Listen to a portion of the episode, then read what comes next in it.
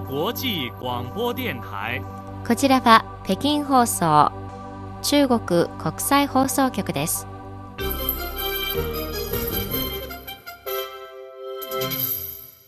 皆さんこんばんは。ニュースをお伝えします。まず、主な項目です。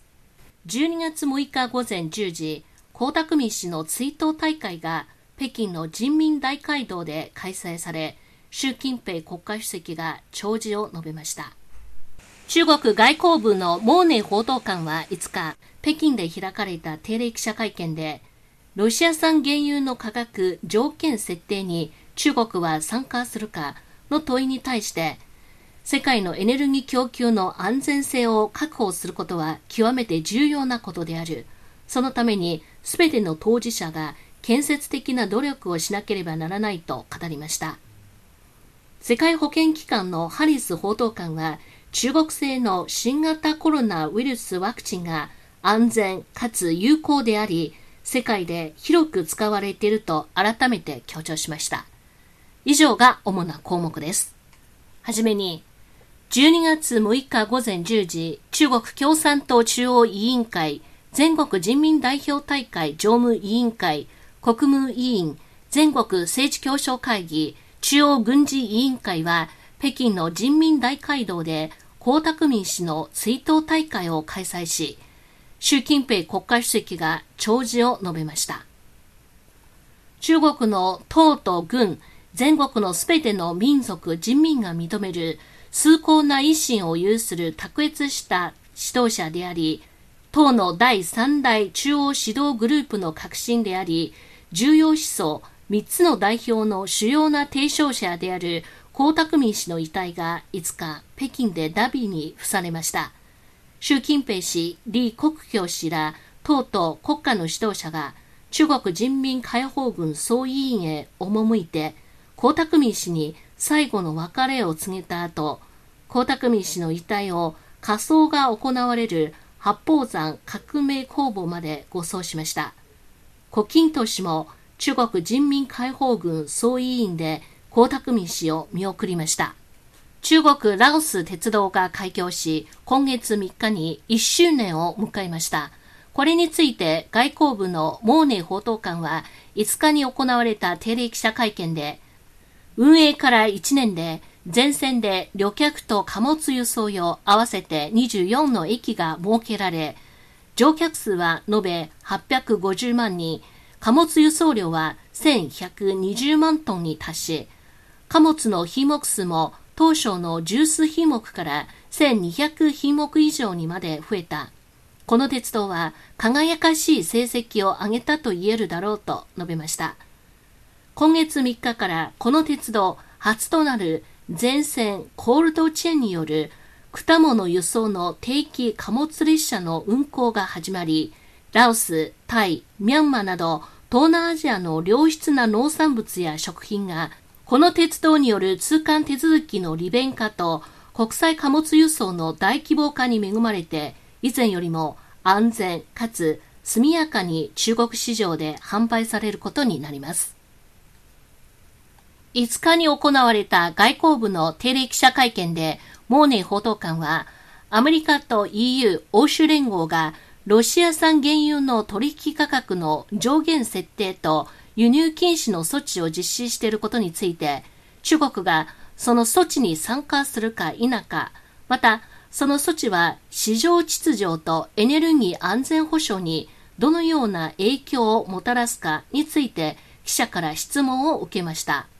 モー報道官はこれに答え、中国とロシアは常に相互尊重、合計ウィンウィンという原則に基づきエネルギー協力を行ってきた。原油は世界の主要商品の一つであり、世界のエネルギー供給の安全性を確保することは極めて重要なことである。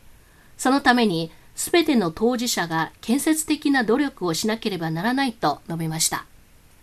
WHO 世界保健機関のマーガレット・ハリス報道官は中国製の新型コロナウイルスワクチンが安全かつ有効であり世界で広く使われていると改めて強調しました。ハリス報道官はこのほど中国国際テレビ局のインタビューで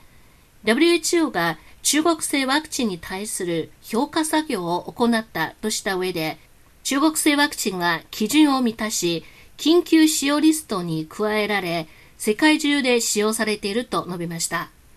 また、ハリス報道官は、3回目の接種に1回目、2回目と異なる種類のワクチンを使用するという交互接種が多くの国で良い効果を見据えているとして、各国の具体的な状況に合わせて今後接種を行うことを進めています。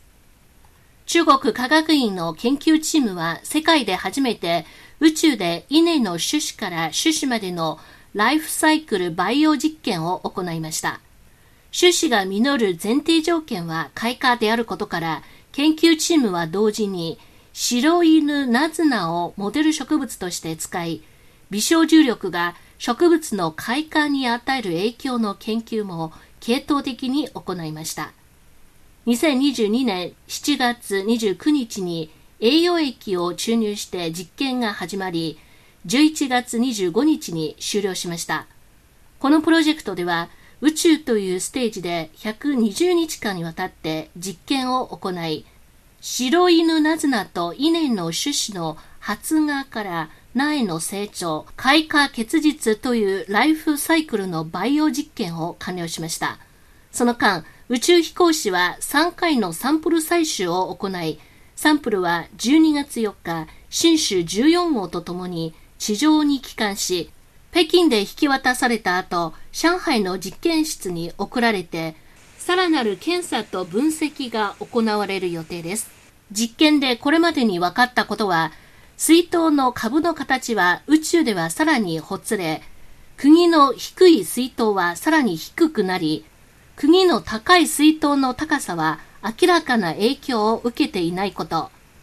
宇宙では稲の再生実験も行い、種子も採取しました。稲の株を切ってから20日後に新たに2本の稲穂が現れました。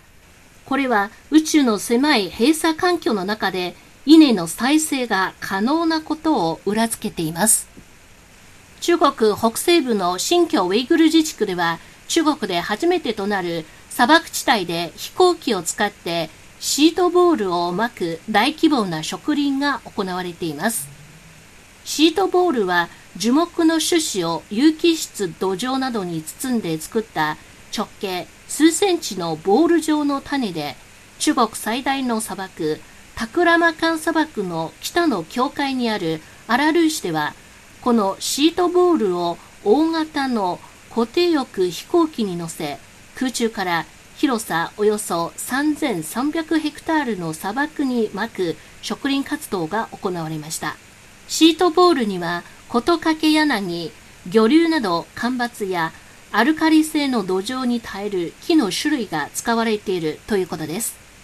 現地では今後5年以内にこの方法によって2万ヘクタールの砂漠地帯で植林を行う計画です。おしまいに、中国西部の陝西省にあるジャイアントパンダの保護施設で4頭のパンダが初雪を楽しんでいます。陝西省漢中市にあるジャイアントパンダ球場繁殖研究基地は今年10月にオープンし、第一陣で4頭のパンダが入居しました。現地で初雪を迎える中、4頭のパンダは屋外をブラブラ歩いたり、竹の葉をむしゃむしゃ食べたり、雪の上を転がったりして戯れています。基地のスタッフによりますと、